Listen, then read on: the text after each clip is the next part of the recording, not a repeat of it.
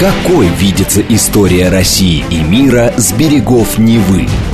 Авторская программа петербургского историка Сергея Виватенко «Виват. История». Самые яркие и самые загадочные страницы прошлого, судьбы людей и империй, великие достижения и потрясения от древних времен до современности. «Виват. История». Программа предназначена для лиц старше 16 лет. Здравствуйте! Вы слушаете «Радио говорит Москва». В эфире программы «Виват История». У микрофона Александра Ромашова. Также я представляю вам автора и ведущего программы петербургского историка Сергея Виватенко. Сергей, здравствуй. Здравствуйте, Саша. Здравствуйте, дорогие друзья. В конце выпуска традиционная историческая викторина, в которой мы разыгрываем книги от издательства «Витанова». Ну а сегодня тема программы у нас персона замечательная – русский писатель Николай Васильевич Гоголь. Да, дорогие друзья, ну, вы, наверное, уже привыкли к тому, что мы пытаемся про нашу историю, про нашу душу, про нашу жизнь рассказать и через известных людей.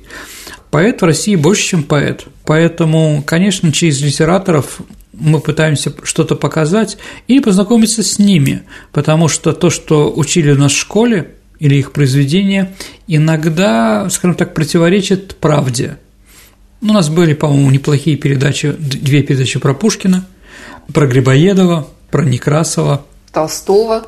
Ну вот пришло время, да, про Николая, Николая Васильевича. Васильевича. Да, извини, Николай Васильевич, в гробу не переворачивайся. А, вот. а, кстати, действительно ли он перевернулся в гробу? Ну, мы об этом обязательно поговорим. В конце программы. Конечно. А вот, итак, прекрасный русский писатель, происходил из старинной украинской семьи Гоголь. Ну, откуда предки, да? У него же вроде другая фамилия была. Гоголь Яновский, Яновский. Яновский. Об этом мы тоже поговорим сегодня, uh-huh. дорогие друзья. Но, скажем так, впервые эта фамилия упоминается в XVI веке.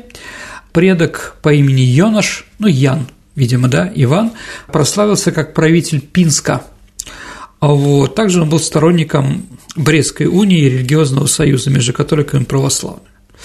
Другой предок сражался под командованием гетмана Петра Дорошенко, э, входил в походы польского края Яна Собеского. А вот за это он получил польское дворянство на коронационном сейме 1676 года. Много мистики, Гоголь – это мистика, согласимся. А в одних документах этот предок проходил под именем Остап, а в других документах, Саша, как ты думаешь, он проходил? Бендер. Андрей. Ну, Старас Бульба. Остап угу. и Андрей. Угу. То есть, может быть, и не случайно, я думаю, что не случайно Гоголь называл своих героев именно двумя такими именами. Внук этого Остапа Андрея Ян э, закончил Киевскую академию, уехал из Польши, поселился в Полтавской губернии, которая была частью России – и дальнейшее потомство приняло фамилию Яновских в честь этого самого Яна. Внук Яна был казачий офицер Афанасий, который писал, что его предки пришли из польского народа. Он замечательно умел рассказывать о старине, о боях казаков с ляхами, о вольных казаках, о волшебствах, о бесах и так далее тому подобного. Его сын был Василий, служивший начальником почтового отделения, коллежский асессор Типичный малорусский по семье, а также по характеру, речи и голове. Веселый, остроумный, начитанный, непревзойденный рассказчик и талантливый писатель. То есть и папа, и дедушка у Гоголя а, были достаточно известными рассказчиками. Усадьба называлась Васильевка. А она была центром общественной жизни на всей территории, где во время различных праздников Василий часто устраивал театральные представления – среди которых больше всего запомнились э, постановки малороссийских комедий Котляревского такого. Это «Наталка Полтавка», «Москаль царевный». Ну и также он писал свои «Писовца» и «Просто». Я их не читал, не знаю, да. Иногда он также дирижировал домашним театром у своего соседа в Кибинце малороссийского магната Трощинского. Также играл и жена его комедии. Василий Гоголь был женат на Марии Косяровской – в общем-то, необразованной женщины, но живым умом, очень набожной, глубоко привязанной к православной церкви, но в основном чем она жила, это пыталась соблюдить э, и выполнить все церемониальные христианские формальности. Итак, Николай родился в селе Сорочинец или Сорочинцы на границе Полтавского и Миргородского повятов или округов 19 марта 1809 года. Нарекли его в честь святого Николая Угодника. Уже в детстве его очень сильно воловала религия, он был очень верующим человеком, и все замечают о большой привязанности к своей родине, как России большой, так и Украины малой. А он всегда интересовался казачьим прошлым, да, просил рассказывать у стариков. Он много слушал про это от своего деда, как я уже сказала, Афанасия. А в то время он познакомился с крестьянской жизнью, когда его родители жили в усадьбе Васильевки. Вот, часто бывал в имениях Трощинского, да, начал принимать участие еще ребенком в театральных постановках, в которых кроме него и, как уже сказал, и родственников принимали участие также крестьяне. Был замечен и в крестьянских играх там, на Яна Купала там или еще в чем они занимались. В общем, если мы говорим о том, что такое детство Гоголя или юность, это нескончаемые праздники, музыка, танцы, обеды, ужины, большое количество людей, в общем, такая движуха, что ли, была в его усадьбе. Беззаботная жизнь. Да, абсолютно. Вот, в возрасте 10 лет Николай отправляет в гимназию. Сначала в Полтаву, но когда в Нежине, это рядом, в Черниговской губернии, открылась гимназия князя Безбородка, он приехал туда учиться в 1821 году и учился там 7 лет. Вот как вспоминают его сокурсники, его однокашники. Кстати, а почему однокашники называются однокашниками? Потому что в гимназии… Одну кашу ели. Да, одну кашу ели, абсолютно верно. В гимназии кормили. А вот все говорят о одном – хилый мальчик, не очень прилежный, склонный к шалостям и издевательствам над товарищами. Он долгое время не производил никакого приятного впечатления на сверстников и старших. Все его считали или шутом, или ленивцем – Однако все говорили, что а им очень нравилось учиться, и Гоголю тоже нравилось учиться в гимназии. У детей было много свободы. Они могли вместе играть, организовывать любительский театр. Обучение они не очень сильно учились.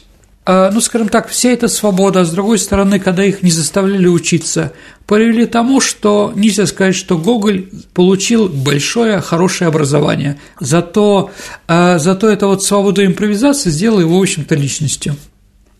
Ну вот все вспоминают, что сначала Гоголь довольствовался шутками и шалостями, а вот давал товарищам забавные прозвища. Потом стал страстно их рисовать читать, увлекся театральными постановками, где он прекрасно играл старушек, также он издавал ежемесячный журнал «Звезда», который заполнял сам. Интересно, что Николай Гоголь, по мнению одноклассников, однокашников, юношей начал делать выписки из поэмы Котляревского «Энеида». Когда его спросили, зачем ты это делаешь, он говорит, для будущих эпиграфов своих произведений. Но в 10 лет Гоголя умер младший брат, в 16, когда ему было 16, умер отец. То есть он пережил достаточно такие жесткие вещи и остался, в общем-то, сиротой. Во время учебы в гимназии а, в Нежинской Гоголь страдал золотухой, а, но золотуха, извините, дорогие товарищи, это гной из ушей. И чтобы избежать насмешек одноклассников, стал носить длинные волосы. Именно поэтому он был невысоким, кривым, худым, с плохой кожей, и чрезвычайно длинным заостренным носом. Современники ломали голову над его угрюмой, сосредоточенной, мрачной, умной и больной натурой. 18-летний Гоголь отмечал «Все думают, что я загадка». А вот кличка у него была, кстати, «Таинственный Карло». А учитель пения, замечая, что когда Гоголь фальшивил, называл его глухарем. А Гоголь надевал все время ястропёстый галстук, сбивал высоко свой завитой кок, что его делало похоже на петушка. Вот такой. Ну, в гимназии в голове начинается укладываться более серьезные мысли. Мысль о собственном будущем, э, семья ему больше помочь не может. И вот он выбирает область истории и литературы. Да. Ну и, скажем так, он очень увлекся историей, очень увлекся литературой, поэтому он издевается над преподавателем по русской литературе, этот э, преподаватель считал, что величайший поэт был какой-то Дьявин. Я даже его не знаю. Вот. А Пушкина э, учитель называл презренным. Да. Ну и так далее. Он был очень острый на язык. Он усвоил себе необходимый объем информации, предписанный для тех, кто закончил школу, сдал выпускной экзамен и поехал к семье в деревню. Здесь в декабре 28 года он вновь увидел своего друга детства Данилевского и вместе с ним отправляется в Петербург, ну, завоевывать столицу. В школьные годы Гоголь не любил причесываться, но как раз к окончании гимназии он серьезно взялся за внешность. Сначала сбрил волосы, чтобы отрастить знакомую нам по его портретам прическу. Пока волосы отрастали, он носил парик. Да, когда Гоголь приехал в Петербург, то, как мы уже сказали, предварительно обрился наголо. Зачем? А среди малоросов украинцев считалось, что в Петербурге у всех украинцев выпадают волосы. Поэтому он решил нанести превентивный удар. Вот. Когда он ехал в Петербург, в Калуге, он очень удивил, даже полиция хотела его арестовать за его наряд – синий фраг и желтые панталоны – ну, я не знаю, что это такое, но жовтно-блакитный прапор, конечно, угадывается, но я не думаю, что об этом думал Гоголь. Он думал, что так модно. Он думал, что то, что в Сорочинске модно, модно потом и в Петербурге еще где-то. Но, в общем, что такое Петербург, какой он город, он себе нафантазировал. Он его изображал в своих рассказах, таких волшебных сказках, что даже когда путь в Петербург идет через Москву из Калуги, да, но он сказал, в Москве не становится, объезжаем ее, чтобы не портить впечатление Петербурге, чтобы Москва ему не переделала. Но, приехав в Петербург, э, сладким мечтам не суждено было сбыться.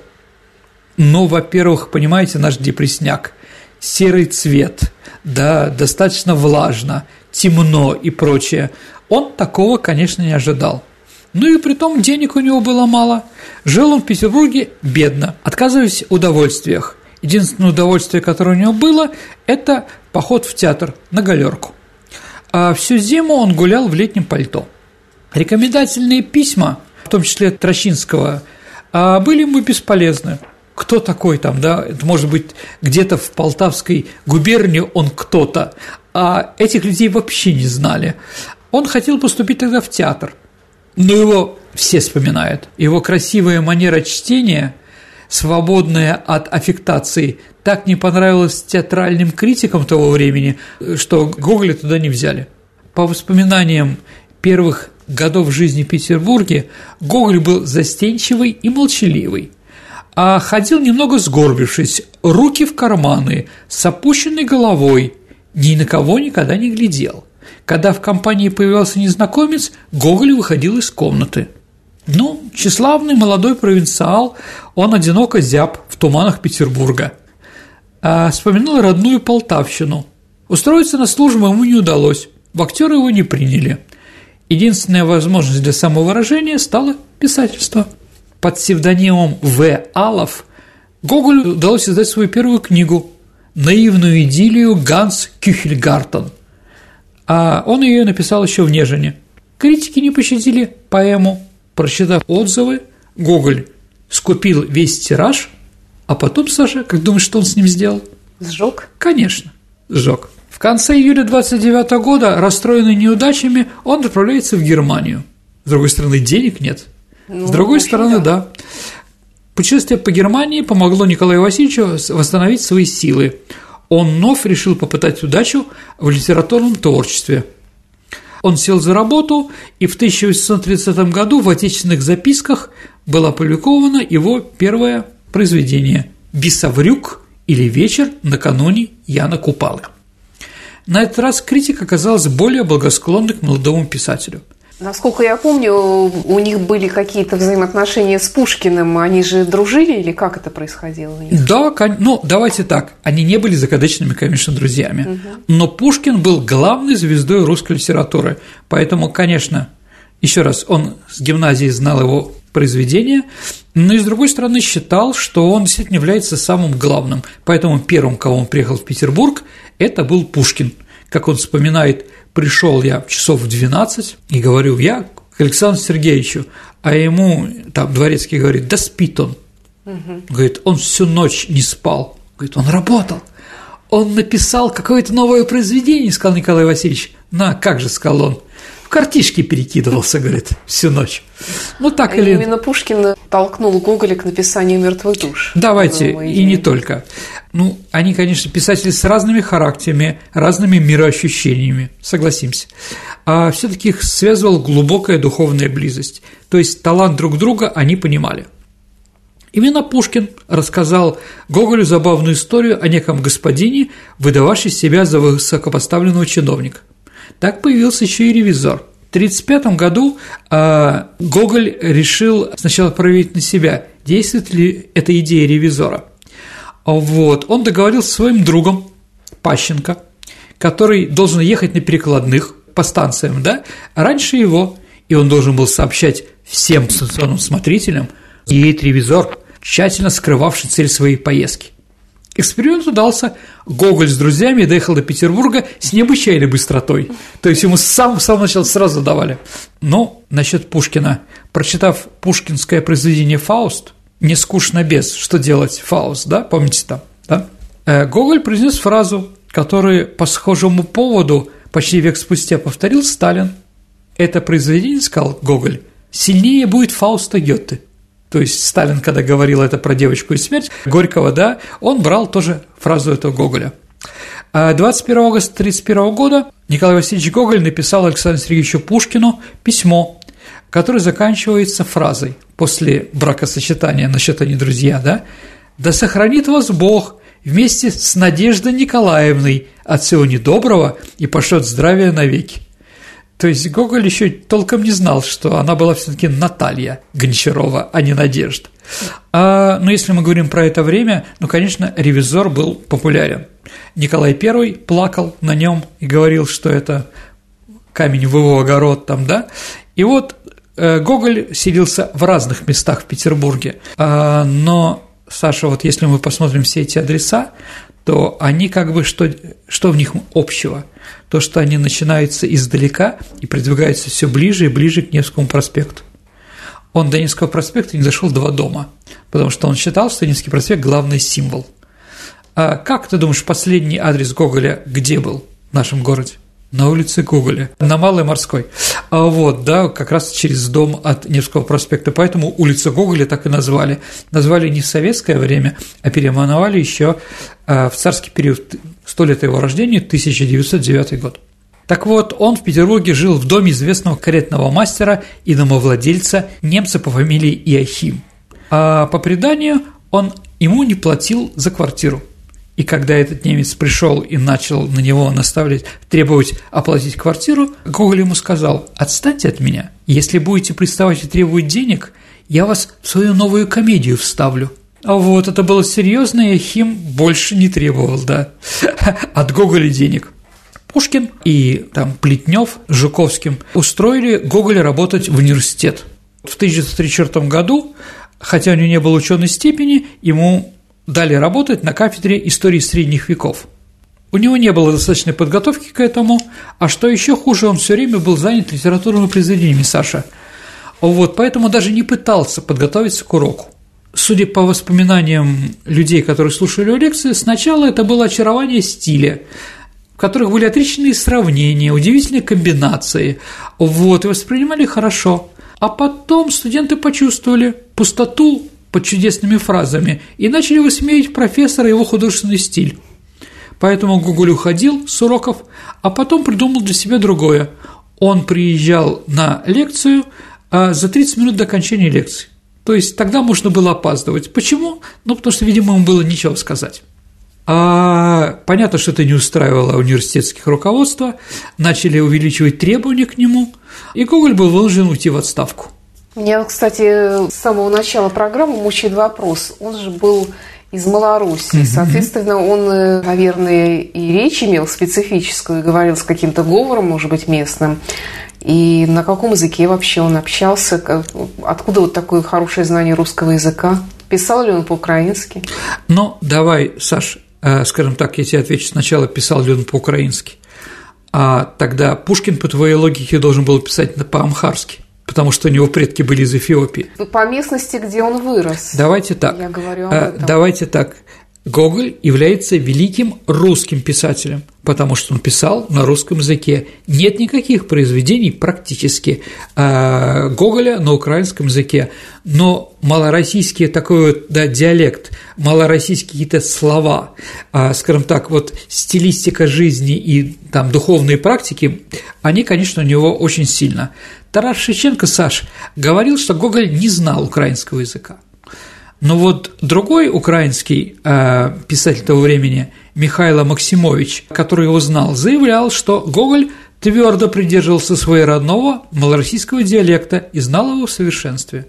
Наверное, он знал, но говорил в Петербурге, конечно, на чистом русском языке, без фрикативных «г» или каких-то других вещей. Вообще, конечно, тот язык, на котором мы говорим, конечно, был создан и Гоголем тоже. Лучше его, его языка в мертвых душах, по-моему, еще ничего нет. Так красочно и сочно и интересно писать по-русски, но для меня ближе всего только Алексей Толстой. Вот он мог это делать а все остальные и рядом не стояли. Ну, разная есть стилистика у каждого писателя, да, но такой вкусный язык, конечно, только у Гоголя. Ты имеешь в виду Алексея Толстого? Алексея Толстого. Алексей, именно Алексея, потому что Льва Толстого немножко другое. Да, а вот умение там, да, что-то эдакое сделать, да, но для всех этих толстых, там, да, вплоть Татьяны, да, это видно, что они вот любят работать со словом. Ну, появляется вечера на хуторе близ Диканьки поэтому он стал знаменитым писателем, конечно. Но, как сказал Белинский, отличительный характер повестей Гоголя составляет простота вымысла, народность, совершенная истина жизни, оригинальность и комическое одушевление, а вот в то же время много чувства грусти и уныния. Причиной всех этих качеств заключается в одном источнике – Гоголь – поэт, поэт жизни действительный. Ну, наверное, с этим можно согласиться. А вот сам Гоголь а вот когда он стал таким известным благодаря малороссийским повестям своим, говорил, что просто простодушная толпа без осуждений кидается на блестящее. То есть он не видел какой-то гениальной вещей в своем, да? Но действительно, Саша, это произведение просто наполнено всякой мистикой и нечистой силой а чего при прочтении этого произведения становится как-то неспокойно. А, ну, дорогие друзья, понимаете, действительно, ну, у русского народа нет отношений столько к мистике, к чудесам, каким-то непонятным там домовым и прочее. Они, конечно, существуют, но не в такой степени, как на Украине. На Украине все это серьезно. Интересно, а почему так сложилось? Ну, хороший вопрос. Наверное, все-таки э, эта территория, она, скажем так, была подвержена влиянию соседей определенных. Там и сильный татарский элемент, крымские татары, там и сильный польский элемент, естественно, еврейский элемент, да, немецкий элемент. Поэтому какие-то вот такие а, немцы, евреи и поляки больше мистики, чем русские. Поэтому какое-то влияние на них было оказано, ну, по моему времени. А вот, ну, вообще, если уйти от произведений Гоголя, которые, как я уже сказал, пестрят мистикой и нечистью – и обратиться к его реальной жизни, к бытовым делам и ситуациям столкновения писателя, то мы поймем, что Николая Васильевича Гоголя, судя по всему, была такая вот аура, которая притягивала такие мистические события, как и произведения. Каковы были отношения Николая Васильевича с женщинами? Ну, женщин он боялся, да. Поэтому, скажем так, женщины могли восхищаться им, но в сексуальном плане такого не было. А по некоторым данным, он делал предложение графине Велигорской. Ну вот э, салон графини Велигорской, который он часто бывал, это сейчас гимназия при Русском музее, около Русского музея, да? Но Велигорская отказала. После этого он уже и не пытался. Поэтому Гоголь и женщины – вопрос такой, возможно, кто-то и был где-то за рубежом в основном, да, но так вот, да, это не его случай. Ну и, можно сказать, еще чем Гоголь отличается от Пушкина. Пушкина за границу не пускали. За границу он был только в Османской империи, когда шел до Ирзарума, ну, во время войны, да, то Гоголя спокойно выпускали в Европу, где он был. Так он сравнивал две столицы. Отвечал, что первая столица – легкий водевиль, желание высказать, прихвастнуть, выставить себя, а вторая – вечное спокойствие, нетрупливое течение жизни – а вот что это, Саша, за столица? Если первый Водевиль, а второй – вечное спокойствие. Париж и Рим. Вот Рим, наверное, главный город после Петербурга в жизни Гоголя. Третий город, наверное, Москва. Ну, как один человек с острым умом сказал, что Гоголь сидел в Первом Риме, чтобы российская действительность не мешала ему наблюдать законченную картину Третьего Рима. Ну, с этим можно согласиться. Сергей, настало время прерваться на пару минут, и после выпуска новостей и рекламы мы продолжим программу «Виват История». Вернемся не в мистическую действительность. Какой видится история России и мира с берегов Невы? Авторская программа петербургского историка Сергея Виватенко «Виват. История». История. Продолжается программа «Виват История». Вы слушаете радио «Говорит Москва». В студии по-прежнему автор и ведущий программы петербургский историк Сергей Виватенко и я, Александра Ромашова. Тема сегодняшней передачи – Николай Васильевич Гоголь. Вернемся к нашему любимому писателю. А, по одной из версий, Саш, а, Гоголь познакомился, ну, он точно познакомился в Риме с художником Ивановым, который там находился на стажировке, был пенсионером так называемый, и дал ему идею картины «Явление Христа народа». Поэтому на этой картине Гоголь изображен. Если вам интересно, дорогие друзья, посмотрите, где там Гоголь. Гоголя найти можно. А вот в 1938 году в Риме к нему стали сильно приставать два ксенза – Петр Семененко и Иероним Кайсевич – которые хотели склонить Гоголя к переходу в католичество.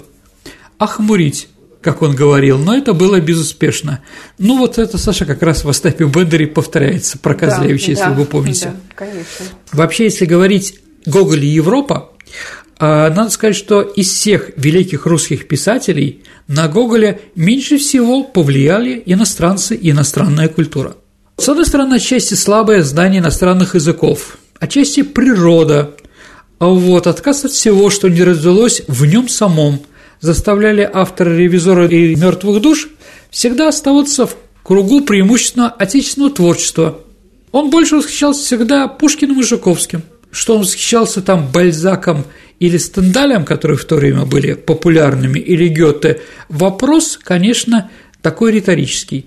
Но единственное, что исследователи говорят, что, наверное, на него влиял только немецкий, ну, можно его назвать фантастом, Гофман. Что видно из рассказов «Портрет», «Нос», первой части Невского проспекта. Сергей, так получилось, что в начале лета я перечитала «Мертвые души» с великим удовольствием, книгу, изданную издательством Витанова, кстати говоря, прекрасная. Прекрасная изданная. книга, там же еще очень хорошие есть объяснения.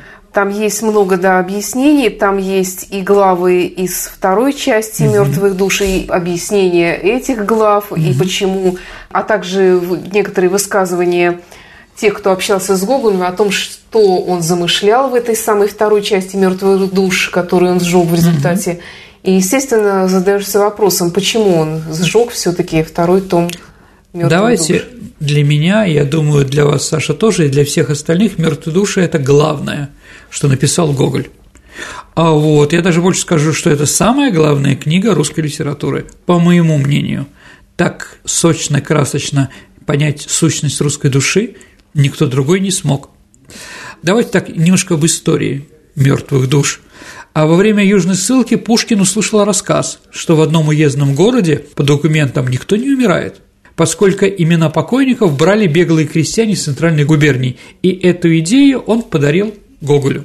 Ну, что еще можно сказать, да? Был некий псковский купец, а Пушкин же ведь находился в ссылке, как известно, в Псковской губернии.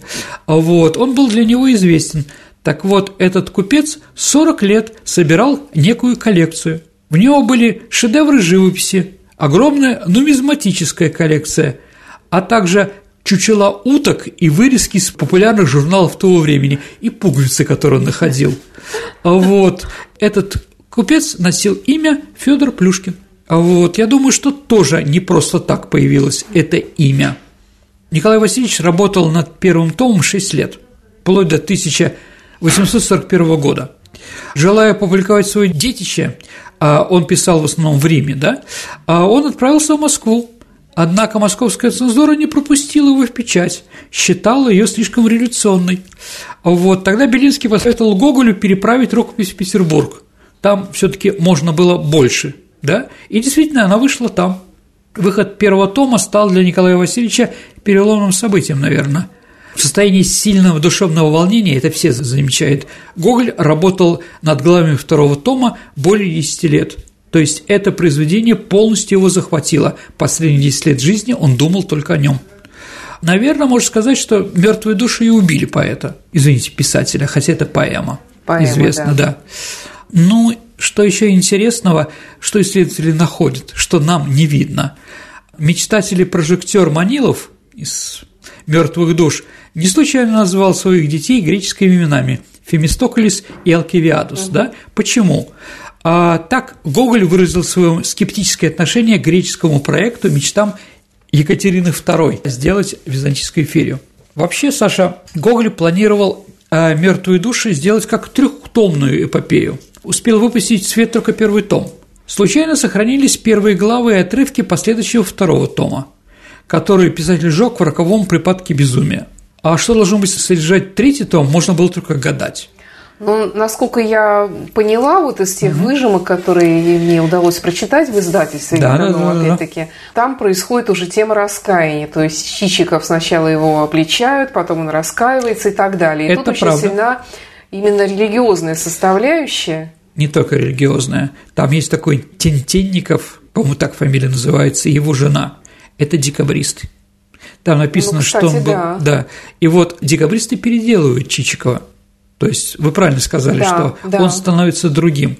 То есть положительные герои нашего, нашего общества, так называемой. А вот, может быть, да, может быть, нет, дорогие друзья. Но вот впервые в этом произведении, Саша, появляется слово «кулак» в том понимании политическом, которое мы с вами знаем, да? Слово «кулак» вот придумал Гоголь, по мнению академика Виноградова. Вообще язык поэмы «Мертвые души» очень сочный, очень интересный, как да, ты говоришь. Абсолютно. И какие еще слова, кроме «кулака» там Давайте так, дорогие друзья. Я очень хотел бы, чтобы, как Саша Ромашова, вы тоже перечитали еще раз первый том. Второй не надо читать. А вот, а первый том перечитать получите массовое удовольствие. Вся эта трагедия с тем, что он сжег второй том мертвых душ, она в наших исторической литературе, литературоведческой, по-разному рассматривается. Да, но я напомню, что он сжег второй том 12 ноября 1852 года, находясь в доме Талызина на Никитском бульваре. Ну, там, кстати, он и умер. Еще раз, дорогие друзья, кроме Ганса Кюхельгартена, который он сжег, он еще сжег «Братья Твердославичи. Славянская повесть», вот, раскритикованную драму «Выбривая ус», о ней нелестно отозвался Жуковский. Этого было достаточно, чтобы Гоголь их уничтожил. Поэтому некоторые литературоведы считают, что это была его такой вот ответ на что-то. Или ответ на какую-то критику. Ну, в принципе, нормально, просто человек не переносил критики и да. таким образом действовал. Но есть и другие идеи, почему это произошло. Считается, что 12 ноября он вернулся домой под утро после всеночной. Это действительно правда. И существует версия в нашей историографии и литературоведении, что в состоянии крайнего утомления он просто перепутал, так сказать, черное и белое, и поэтому он сжег беловик второго тома «Мертвых душ», а не черновик, как он хотел это делать. А вот, вообще, Саша, давай я скажу свое мнение. Э, говорить о том, что Гоголь сжег второй том «Мертвых душ», потому что ему просто не понравилось, наверное, это слишком наивно. И как бы это не объясняет Гоголя. Я все-таки берусь предположить, что Гоголь, безусловно, страдал от какого-то психического расстройства. Однако стоит понимать, что на протяжении всей жизни Гоголь страдал от панических атак, навязчивых идей. Все об этом говорили. К примеру, он боялся быть похороненным заживо. Это тоже известно. И поэтому даже спал сидя. Вот. К тому же психические расстройства страдали оба родителя Гоголя. Это тоже факт есть несколько таких научных работ про болезни. В основном пишут это представители, это врачи из военно-медицинской академии. Например, от чего умер Петр I, да, то есть они установили, что писали в то время врачи, и сказали, что он умер там от аденомы простаты, например. Также, смотря на Гоголя, некоторые врачи говорят, что он страдал от параноидально-галлюцинаторного психоза. Это один из видов шизофрении.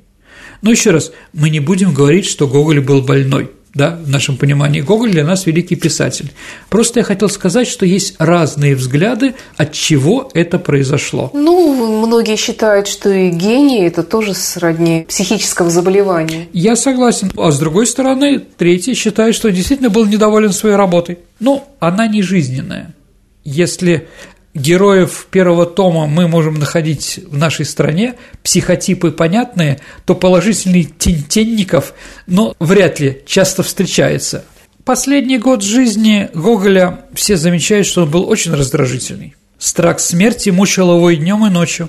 А его духовник, к которому он не раз обращался за помощью, рекомендовал ему закончить с литературой, но при этом оставить незаконченный второй том «Мертвый душ». Как думаешь, почему? А он считал, что Гоголь, как только закончит это произведение, то непременно закончится его жизнь. Он был повернут вот в этом направлении. Видимо, герои и это произведение так его захватило, что он уже с последних сил пытался жить и пытался закончить это. Гоголь, конечно, отличался известной набожностью. Перед смертью он просил принести ему лестницу, но он был не был понят. Да? Потом исследователи посчитали, ну, может быть, это да, может быть, нет, что предсмертное видение было и просьба была связана с библейским сюжетом – лестницей Якова, которая ведет с земли на небо. То есть он вот говорил, что я ухожу, да, поэтому дайте мне, пожалуйста, такую лестницу. Итак, он умирает, и после его смерти осталось только от него 43 рубля денег и старая шуба гражданского покроя. Больше после него ничего не осталось. Ну, если мы говорим о мистике какой-то, да, то, наверное, надо сказать, дорогие друзья, что другой писатель-мистик, который считал учителем, тоже с Украины, это Михаил Булгаков. Так вот, на могиле Михаила Булгакова лежит ныне камень который 1931 года лежал на могиле Гоголя. А в 1931 году тело Гоголя было эсгумировано и перезахоронено, а этот камень остался. И когда умер Булгаков, но, видимо, у него не было денег на то, чтобы ему сделать нормальную могилу, ему положили этот камень. Потом это оказался камень с его могилы. Вот, пытаюсь ответить, Саша, на твой вопрос о том, перевернулся ли он в гробу. И зачем его изгумировали? В 1931 году про Гоголя собирались перезахоронить, да, когда открыли гроб, то увидели, что череп великого писателя повернут на бок. Известна посмертная маска Гоголя. Живого человека невозможно снять гипсовую маску, поэтому он, наверное, все таки умер, так или иначе. А почему повернулась голова? Ну, не знаю. Некоторые говорят, что голова тоже пропала Гоголя – тот же Михаил Афанасьевич Булгаков, голова Берлиоза, помните, вспоминал, да. да? Это доказательства не имеет. Его хотели, да, из него хотели сделать советского писателя, который боролся э, с царским режимом, критиковал крепостное право, был другом революционеров Пушкина и Белинского. Кстати, про, про Белинского же тоже надо сказать, что есть еще одна из версий, почему он сжег как вы знаете, в советское время, сейчас не знаю, Саш, письмо Белинского Гоголю ведь проходили в школе. Ну, я понимаю, в нашей школе проходили. Там действительно Белинский нападает на Гоголя за то, что там у непротивления зло, что он против крепостного права и прочее. С этим можно согласиться, только единственное, надо понимать контекст. А Гоголь написал письмо Виссариону, что перед тем, я выступаю за отмену крепостного права, но перед тем, как сделать человека юридически свободным, надо, чтобы у него душа была свободна, потому что раб, свободный раб – это в сто раз хуже, чем свободный человек в рабстве. Поэтому, да, свободой русский человек может или побриться и перерезать ее горло. Вот. Белинский посчитал, что он против отмены крепостного права. Так вот, это вот обличительное письмо Белинского Гоголю на него тоже сильно подействовало, и, возможно, это тоже явилось одной из причин, то, что он сжег это произведение, так или иначе. Но если мы говорим про мистику, Саша, что можно еще сказать? В Москве два памятника Гоголю. В Петербурге не было ни одного памятника Гоголя до ну, где-то 1998 года. У нас же были проблемы в Питере с этим. То есть памятник обещали поставить, Помнишь, может, в кинотеатре «Родина» долгое время была такая, на этом месте будет установлен памятник ну, кстати, Гоголю. да так его и не поставили там, да? Памятник Гоголина стоит на Малой Конюшиной и поставлен позже. То есть в Москве два, а в Питере не было ни одного. Но один, который был поставлен до революции, он нравился Сталину, потому что там сидящий в шинели и прочее, прочее. А рядом поставили другой, Ну, расстояние между двумя памятниками, ну, где-то, по-моему, 500 метров, если я что-то не путаю, да? Но и тот, который поставили, там прекрасная надпись «Гоголю от советского правительства». Это, Саша, если бы на памятнике Достоевского написано было «Достоевскому от бесов», ну, примерно, да? Да, мистика даже в этом. И действительно, вокруг Гоголя существует много разных историй. И эти истории мистические, как само, как сами произведения Гоголя. Потому что про Пушкина такие истории никто не говорит. Была мистика у Пушкина, но она не сильно влияла, да. да Все эти был нормальный бабник, как говорится, да. здоровый человек психически. Ну, у него была какая-то малороссийская да, рефлексия. Гоголь, да, совсем другое дело. Да, поэтому действительно и такой человек, и такое произведение, ну, наверное, бытие определяет сознание. Но и сознание тоже определяет бытие, и поэтому именно про Гоголя столько много разных историй мистических и так далее. А правда ли это? Не знаю, дорогие друзья, думаю, что нет. Ну а какие самые яркие? Ну вот, ну то, что он перевернулся в гробу, да, да. то, что украли голову, то, что он умер в литургическом, да, то есть он проснулся в гробу после литургического сна, что его похоронили живым да? Кстати, вот если говорим, у него и у Эдгара По была такая фобия, боязнь похороненным живыми. Вот они вот просто психовали и прочее. И там даже была такая идея, что Гоголь об этом всем говорил, что в гробу сделайте мне, пожалуйста, колокольчик, который был связан с землей, и я буду, если что, звонить. А если колокольчик зазвонит, что знаете, я живой. Я ничего не буду комментировать все эти вещи. Вот, понятно, что он был глубоко религиозным человеком, а с другой стороны, вот эти все боязни, они были антирелигиозные скажем так, антихристианские. Поэтому это сложно. Мы знаем о сожженных произведениях Гоголя, а были ли какие-то запрещенные произведения? Ну, давайте так. А если мы берем полностью, например, Тараса Бульбу, или то, что сейчас предлагает читать, как школьное произведение, то, конечно, современное адаптированное издание Тараса Бульбы сокращено намного. Что там убрано? А там убран антисемитизм Гоголя – потому что у Гоголя, как у малороссийца, украинца и прочее, да, скажем так, свой взгляд на еврейство которое там было, да, поэтому, если читать одно произведение, кстати, на Украине же тоже Гоголя переводят на украинский язык по-другому. Произведение я просто сам видел, да, где Бульба на костре кричит «передайте, да, верьте русскому царю» и прочее там, да, а там верьте казачеству, а не русскому, да, а вот, переделали на казаков, они так изменили. Еще раз, Гоголь, как великий писатель и как человек со сложной судьбой, имеет и сложные литературные, литературные произведения, и его талант тоже был такой. Стоит ли переделывать под сегодняшнюю ситуацию на Украине или в России Гоголя? Конечно же нет. Оставьте его в покое. Пусть каждый человек сам решает, что нравится, что не нравится. Да, Гоголь был русским патриотом в том плане, что считал Малороссию частью России, да, и украинский этнос – часть российского этноса. А вот поэтому он всегда считал, что нормальное развитие украинской жизни возможно только в составе России. Это была правда. Вот, поэтому он сейчас не нравится на Украине. Поэтому на Украине пытается его как бы, ну, заткнуть. А переводы на украинский, я считаю, они ужасные. Очень много вылетает того, как писал Николай Васильевич. Хочу предложить э, нашим слушателям э, пробежаться по гоголевским местам в Петербурге. Угу. Какие, да? Ну, давайте так. Это, наверное, Синая, ведь э, на Кокошкином мосту записки сумасшедшего, как я Акакич там жил, да.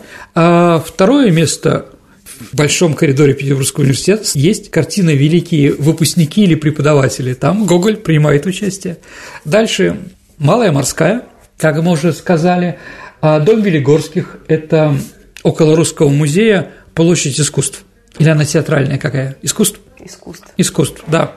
А там как раз напротив э, Михайловского театра оперы и балета находится гимназия при Русском музее. Вот. Ну и Невский проспект. Почитайте Невский проспект и пройдите по нему. Лучше о Невском проспекте не написал никто. Поэтому да. Какой Гоголь? Украинский писатель, петербургский писатель, московский писатель. А, кстати, в Москве есть гоголевские места? Ну, еще раз, это на Большая Никитская, где он умер, где жег. Это главное место, наверное, да? Ну и рядом церковь, в которую он ходил. Их меньше, конечно, потому что он уже вернулся и в основном занимался литератством. Нет, он знал, конечно, встречался там с людьми, он не был затворником, но, скажем так, мертвые души сделали его человеком, который меньше стал выходить в свет меньше стал светским или государственным. В Риме могу показать, где жил Гоголь. Это тоже около Испанской площади. Вообще получается, что, ну, конечно, кроме литературных произведений, после Гоголя не осталось ничего, ни наследников, ни наследства. От него остались великие литературные произведения. В первую очередь. А так, да, 43 рубля и шуба, извините, гражданского покроя. Так бывает. Так бывает, но человек полностью отдал свои таланты, свои физические силы для одного, для литературы. Ты упоминала про декабристов, их прообразы во второй части «Мертвых душ». Каковы взаимоотношения с этим были у Гоголя? Ну, никакие. Он молодой. В 25 году, когда было декабрьское вооруженное восстание, да, ему было 16 лет. И он жил в Нежине Черниговской области. Да, на Украине были, конечно, заговорщики, и было южное общество, но он никогда с ними не пересекался. А вот. Поддерживал ли он движение декабристов? Ну, в плане там какой-то там, возможно, отмены крепостного права, возможно, каких-то э, снижения цензуры, да. А мог ли он ходить в тайную организацию, революционную, которая могла совершить? Нет.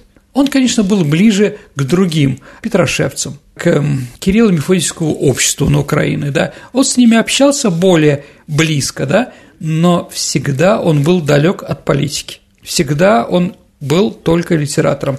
Политика его не интересовала в принципе. То есть попытка сделать из него писателя-революционера не удалась? Ну, в общем, нет. Говорил. Да, я думаю, что нет. Даже в советское время, когда читаешь Гоголя, понятно, там мало чего-то революционного.